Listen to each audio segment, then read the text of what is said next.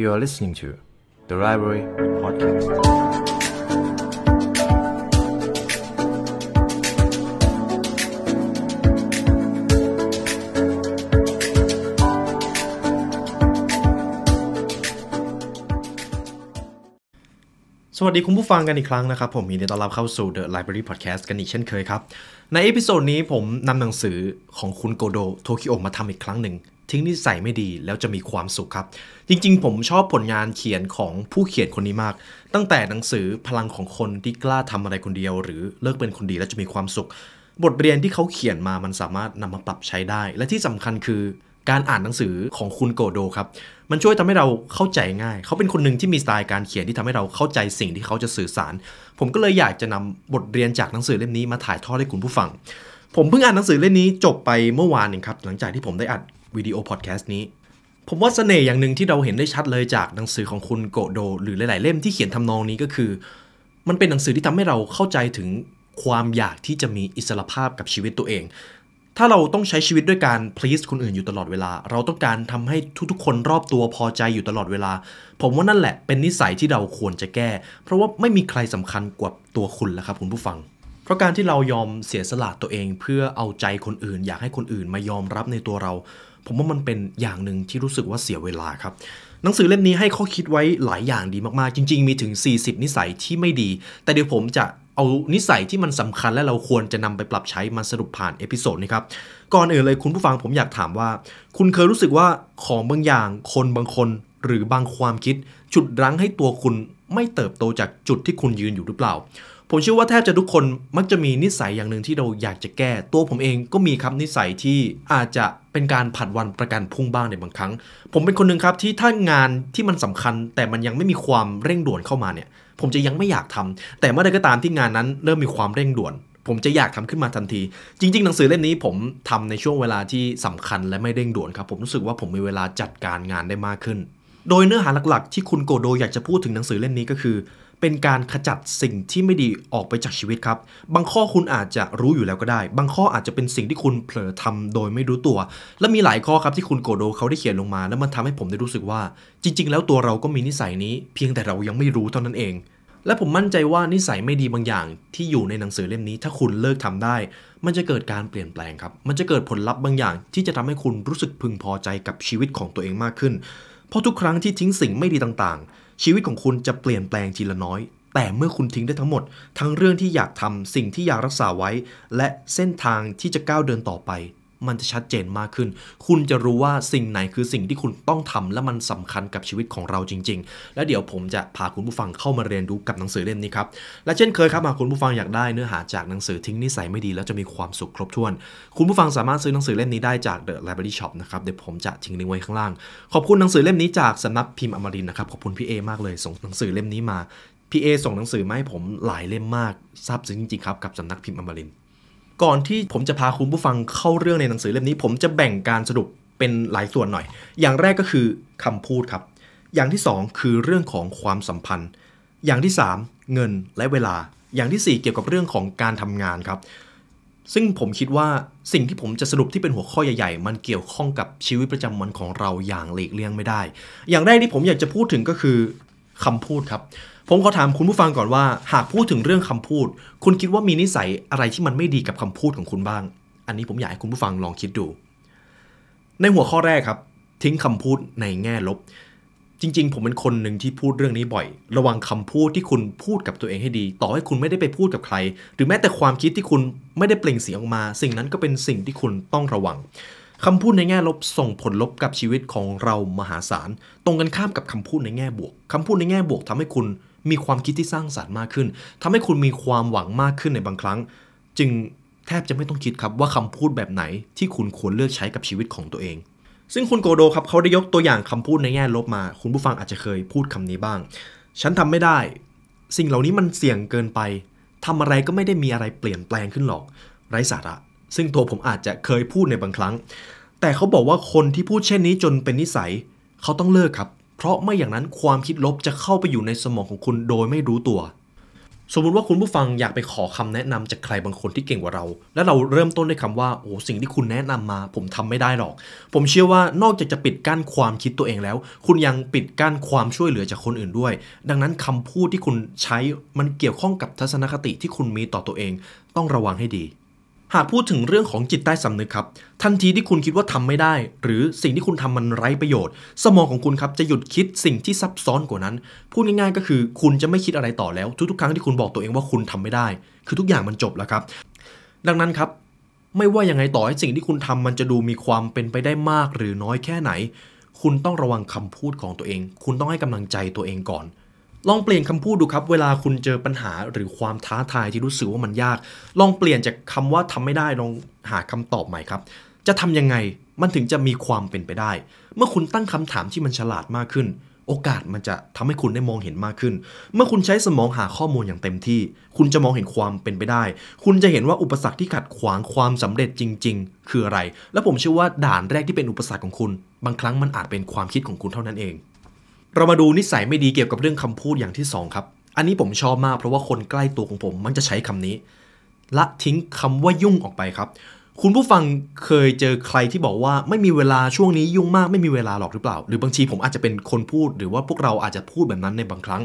แต่จริงๆแล้วผมเชื่อว่าเราไม่ได้ยุ่งจริงๆเราแค่ทำตัวให้มันรู้สึกว่ายุ่งซึ่งคุณโกโดเขาพูดไว้ดีครับหากคุณพูดคำว่ายุ่งอยู่ตลอดเวลามันเท่ากับว่า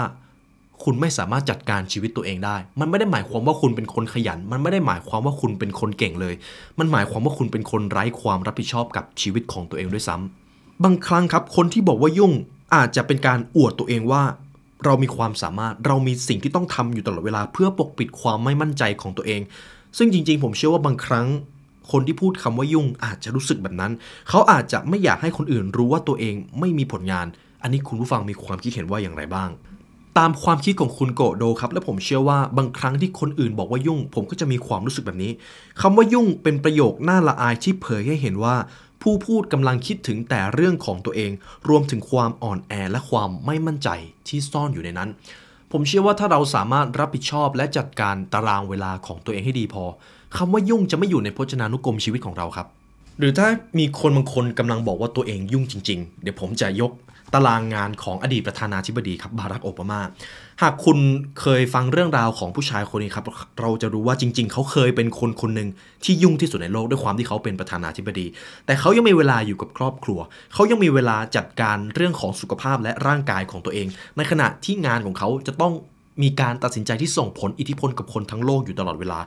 แต่เชื่อเลยครับเขาไม่เคยคิดว่าเขายุ่งจนไม่มีเวลาเพราะว่าเขาจัดตารางเวลาให้มันเรียบร้อยอยู่เสมอเขารับผิดชอบสิ่งที่เขาทำได้ดีมากพออันนี้คือเรื่องราวจากบุคคลที่เคยยุ่งที่สุดในโลกเรามาดูนิสัยไม่ดีอย่างที่3ครับทิ้งการนินทาคนอื่นผมเชื่อว่านิสัยนี้เป็นอีกนิสัยหนึ่งที่จะลดเสน่ห์ในตัวคุณได้อย่างไม่น่าเชื่อเรามาดูกันว่าทำไมการนินทาถึงอยู่ในกลุ่มของนิสัยที่ไม่ดีครับคุณโกโดครับเขาบอกว่าคนที่แสดงความรู้สึกไม่พอใจกับเพื่อนร่วมงานหรือหัวหน้าของเขาส่วนใหญ่เขาจะไม่ทำต่อหน้าโดยเฉพาะคนที่พูดลับหลังสาเหตุเพราะนอกจากจะไม่กล้าบอกอีกฝ่ายตรงๆแล้วยังไม่สามารถสื่อสารเรื่องที่ไม่พอใจนี่คือหนึ่งในบุคคลที่บริษัทไม่ต้องการมากที่สุดสมมุติครับคุณโกโดเขาได้ยกตัวอย่างสถานการณ์มาเขาบอกว่าถ้าสมมุติหัวหน้าของคุณสั่งงานแบบกำกวมจนคุณไม่เข้าใจคุณอาจจะรู้สึกไม่พอใจที่ต้องแก้งานอยู่เสมอแต่ลองเปลี่ยนครับหากคุณบอกเขาไปตรงๆเลยว่าการแก้งานใหม่หลายครั้งทำให้ขาดประสิทธิภาพผมอยากให้หัวหน้าช่วยอธิบายเป้าหมายของงานนี้อย่างเป็นรูปธรรมมากกว่านี้หน่อยได้ไหมผมเชื่อว่าอันนี้น่าจะเป็นวิธีที่ยากกว่าแต่ผมว่าผลตอบแทนมันคุ้มค่าครับความหมายโดยในที่มีนัยสำคัญก็คือการนินทามันสามารถบ่งบอกตัวตนคุณได้มากกว่าที่คุณคิดว่าคุณเป็นคนอย่างไรนิสัยต่อไปครับทิ้งคำแก้ตัวเรายังอยู่ในเรื่องของคำพูดครับเรื่องของการแก้ตัวผมว่ามันเป็นหนึ่งในสิ่งที่เป็นสัญชาตญาณของเราสมมติเราอาจจะทำงานหรืออะไรบางอย่างผิดจนรู้สึกกลัวถูกตำหนิคำแก้ตัวมันมักจะผุดขึ้นมาแต่ผมเองก็มีโอกาสได้เรียนเกี่ยวกับเรื่องของความเป็นผู้นำครับแทบทุกคนบอกว่าอย่าแก้ตัวถ้าคุณรู้สึกว่ามันผิดจริงๆคุณจำเป็นต้องขอโทษก่อนเรื่องคำแก้ตัวเอาไว้หลังๆเพราะถ้าคุณทำนิสัยนี้ได้คุณจะได้รับความน่าเชื่อถือจากผู้อื่นหากสิ่งที่คุณทำมันมีความผิดพลาดคุณต้องออกหน้ารับผิดชอบก่อนคุณโกโดครับเขาบอกว่าคนที่เอาแต่แก้ตัวไม่ว่าจะเป็นเรื่องอะไรก็ตามจะตั้งต้นมาจากความคิดที่ว่าฉันไม่ผิดคนอื่นต่างหากที่ผิด คนกลุ่มนี้มักจะปกป้องตัวเองก่อนว่าจะให้เรื่องจบโดยไม่ต้องรับผิดชอบอย่างไรคนแบบนี้บางครั้งเขายึดตัวเองเป็นศูนย์กลางการขอโทษเหมือนความพ่ายแพ้และมันน่าเจ็บใจแต่สิ่งที่คนฉลาดและมีความเป็นผู้นำทำเขาจะรับผิดชอบก่อนเพราะสุดท้ายแล้วครับแม้จะเป็นผลลัพธ์ที่ทำให้ตัวเองอาจต้องเสียประโยชน์ไปในบางครั้งแต่การที่คนคนหนึ่งไม่แก้ตัวเวลาเจอปัญหาแล้วยืดอกแสดงความรับผิดชอบโดยไม่หนีไปไหนสุดท้ายเขาจะได้รับความเชื่อถือเขาจะได้รับความไว้วางใจให้ทำโปรเจกต์ต่อไปในที่สุดซึ่งทั้งหมดนี้ก็เป็นเรื่องของคำพูดครับสิ่งที่ผมได้กล่าวไปก่อนหน้านี้ก็คือคำพูดที่มันอาจจะไม่ดีแล้วคุณมีความจำเป็นต้องปรับปรุงให้มันดีขึ้นทีนี้เรามาดูเรื่องราวที่2ครับเกี่ยวกับ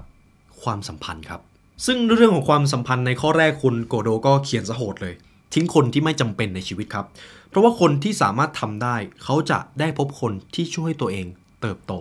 คุณผู้ฟังลองคิดว่ามีความสัมพันธ์ไหนบ้างที่คุณรู้สึกว่าคุณไม่อยากจะเอามาอยู่ในชีวิตแล้วคุณโกโดครับเขาบอกว่าคนที่ประสบความสำเร็จมักจะคุยว่าเขามีเพื่อนน้อยเพื่อนของเขาเองที่เป็นเจ้าของกิจการซึ่งมียอดขายกว่า100 ล้านเยนต่อปีเขาก็บอกว่ามีเพื่อนไม่กี่คนสิ่งที่เขาเจอก็คือทุกๆคนครับที่มีความสำเร็จในชีวิตร่ำรวยหรืออะไรก็ตามเขามีเพื่อนน้อยครับคนทั่วไปอาจจะฟังแล้วรู้สึกแปลกๆแต่ดูเหมือนว่าการมีความสัมพันธ์กับคนทั่วไปไม่จำเป็นสำหรับการบรรลุเป้าหมายครับผมมองเห็นว่าเหตุผลหนึ่งที่คนประสบความสำเร็จอาจจะมีความโดดเดี่ยวบ้างก็คือเป็นเพราะว่าส่วนใหญ่ครับพวกเขามักจะคิดและตัดสินใจเองพวกเขากล้าใช้ชีวิตตัวเองความเข้มแข็งที่ต้องยืนอยู่อย่างลำพังเป็นการยอมรับว่าตัวเองเป็นผู้รับผิดชอบชีวิตตัวเองทั้งหมดและเป็นต้นกำเนิดพลังที่จะพาตัวเองไปสู่ความสำเร็จเขาจะไม่ค่อยสนใจครับว่าคนรอบข้างจะวิพากษ์วิจารณ์อะไรกับเขาเขาจะสนใจเพียงแค่ว่าตัวเองต้องการอะไรคนเหล่านี้จะรู้จักตัวเองมากพอแต่ในทางกลับกันครับคนที่จัดการชีวิตตัวเองเพียงลำพังไม่ได้คุณโกโดเขาบอกว่าคนเหล่านี้จะทำอะไรก็จะต้องมีคนอื่นอยู่ด้วยเขาจะคล้อยตามคนอื่นง่ายและพยายามหลีกเลี่ยงที่จะทำตัวแตกต่างอันนี้คุณผู้ฟังลองดูว่าความสัมพันธ์มันจำเป็นจะต้องมีเยอะหรือเปล่าโดยเฉพาะหากคุณอยากเป็นคนที่บรรลุเป้าหมายอยากจะประสบความสำเร็จจริงๆความสัมพันธ์ที่คุณมีทำให้คุณเติบโตขึ้นหรือเปล่าอันนี้ผมรู้สึกว่าเป็นคำถามที่น่าค้นหาคำตอบครับหากพูดถึงความสัมพันธ์โดยเฉพาะเกี่ยวกับเรื่องการงานผมขอถามคุณผู้ฟังก่อนว่าหากคุณอยากจะประสบความสำเร็จในด้านการงานคุณจะทำอย่างไรอย่างแรกก็คือหาคอนเนคชั่นอย่างที่2สร้างผลงานคุณผู้ฟังเชื่อไหมว่าจะมีคำตอบหลักๆอยู่2คำตอบนี้บางคนอาจจะไปหาคอนเนคชั่นก่อนอยากจะดูว่ามีใครบ้างที่ประสบความสำเร็จในด้านนั้นบ้างแต่อีกกลุ่มนึงเขาจะไม่ได้สนว่าจะมีใครเก่งกว่าเขาบ้างจะมีใครประสบความสำเร็จกว่าเขาบ้างเขาอยากสร้างผลงานเขาอยากลงมือทำงานของเขาก่อนจะมีคำตอบหลักๆอยู่2ประเภทครับซึ่งคุณโกโดเขาบอกว่าหากคุณอยากจะทิ้งนิสัยที่ไม่ดีเกี่ยวกับเรื่องของความสัมพันธ์ไม่ต้องไปสนใจคอนเนคชั่นครับ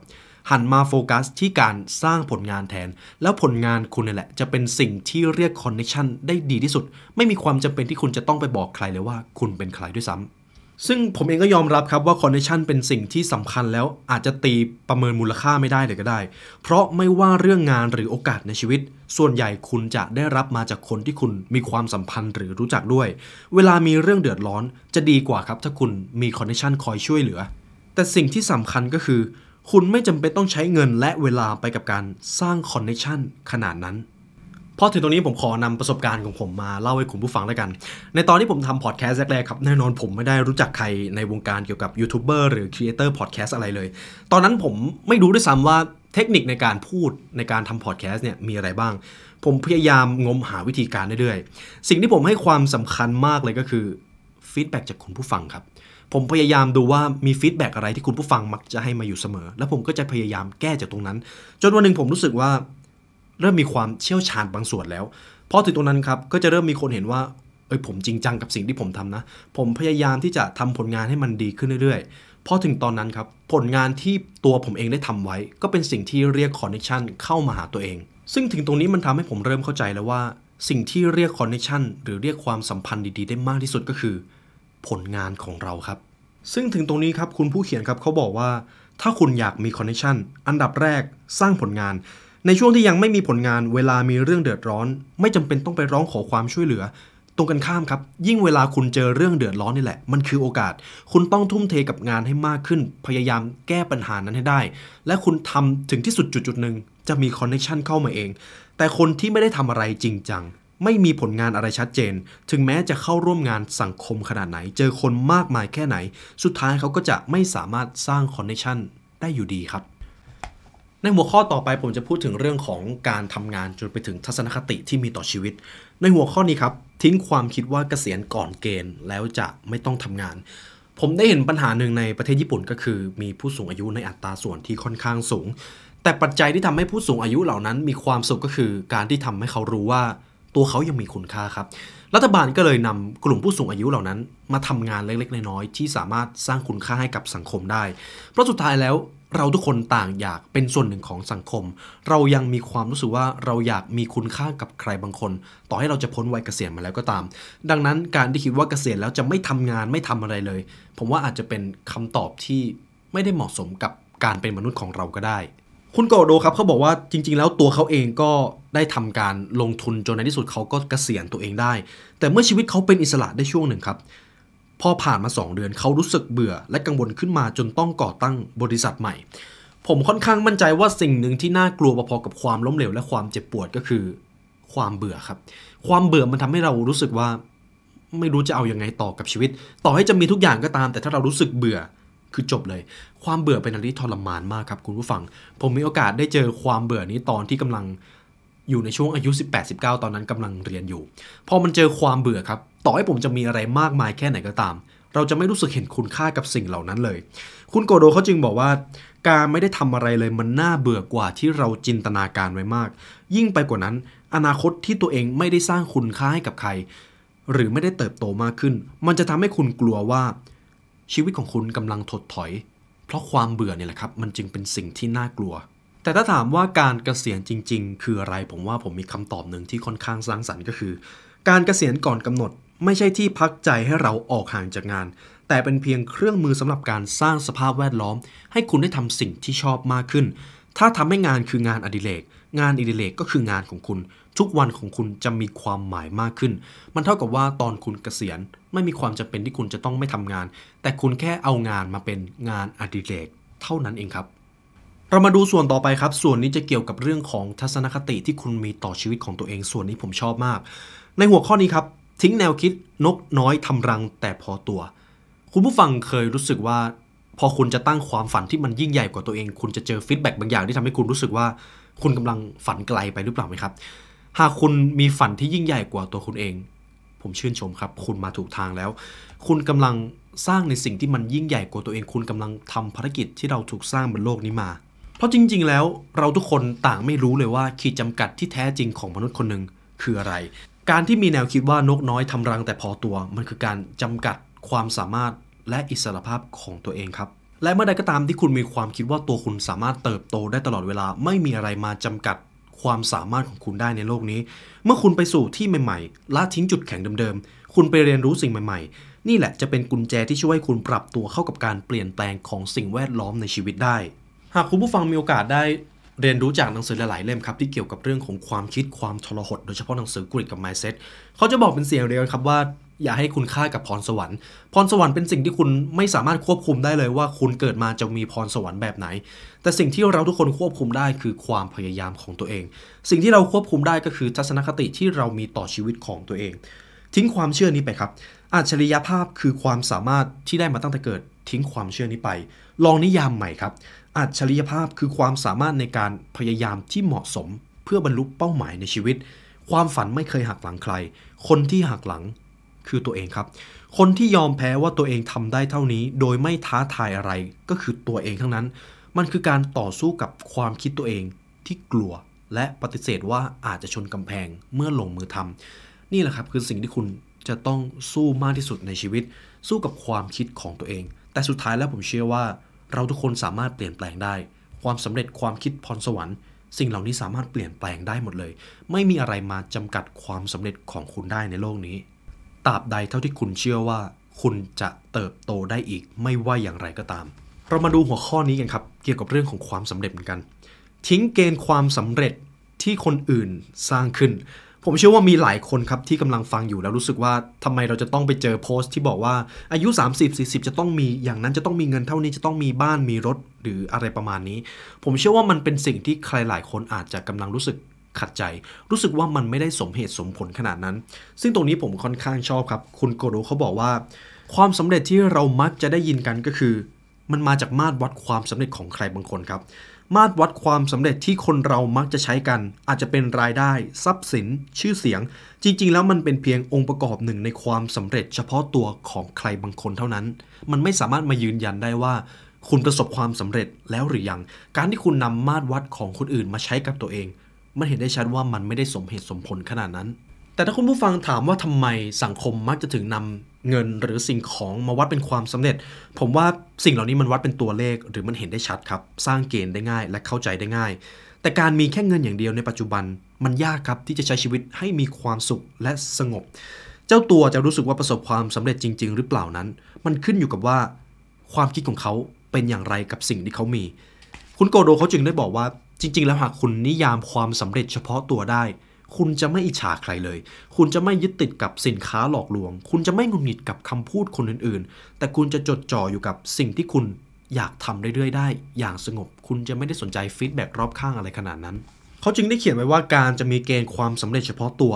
มันต้องใช้เกณฑ์ความรู้สึกพึงพอใจของคุณครับมันไม่มีอะไรมาวัดได้เลยบางคนอาจจะรู้สึกพึงพอใจกับการทำงานอย่างบ้าคลั่งหรือบางคนอาจจะรู้สึกพึงพอใจกับการทำงานนิดหน่อยแล้วไปทำในสิ่งที่เขาชอบอันนี้มันก็แล้วแต่ว่าความสำเร็จในนิยามของคุณเป็นอย่างไรอันนี้ผมเห็นว่าไม่มีผิดมีถูกครับแต่อยู่ที่ว่าคุณเข้าใจในสิ่งที่คุณทำขณะไหนเท่านั้นเองและนี่ก็เป็นบทเรียนที่ผมนำมาให้จากหนังสือทิ้งนิสัยไม่ดีแล้วจะมีความสุขนิสัยที่ผมนำมาให้เป็นเนื้อหาหลักๆที่ผมเชื่อว่าคุณผู้ฟังสามารถนำไปปรับใช้กับชีวิตตัวเองให้ดีขึ้นได้จริงๆแล้วมีเนื้อหาเยอะกว่านี้มากครับผมได้สรุปเพียงแค่เนื้อหาหลักๆมาให้และคุณผู้ฟังคิดว่ามีนิสัยไหนบ้างที่มันไม่ดีแล้วคุณอยากจะแก้สามารถคอมเมนต์ได้นะครับเพราะว่าผมเชื่อว่าบางนิสัยเราก็อาจจะกำลังมองข้ามไปอยู่แต่ถ้าเราพูดขึ้นมาเราอาจจะตระหนักมากขึ้นก็ได้และถ้าคุณผู้ฟังชอบพอดแคสต์ในเอพิโซดนะครับคุณผู้ฟังสามารถกดไลค์กดแชร์กด Subscribe เพื่อติดตามการเรียนรู้ใหม่จาก The Library Podcast ได้ครับ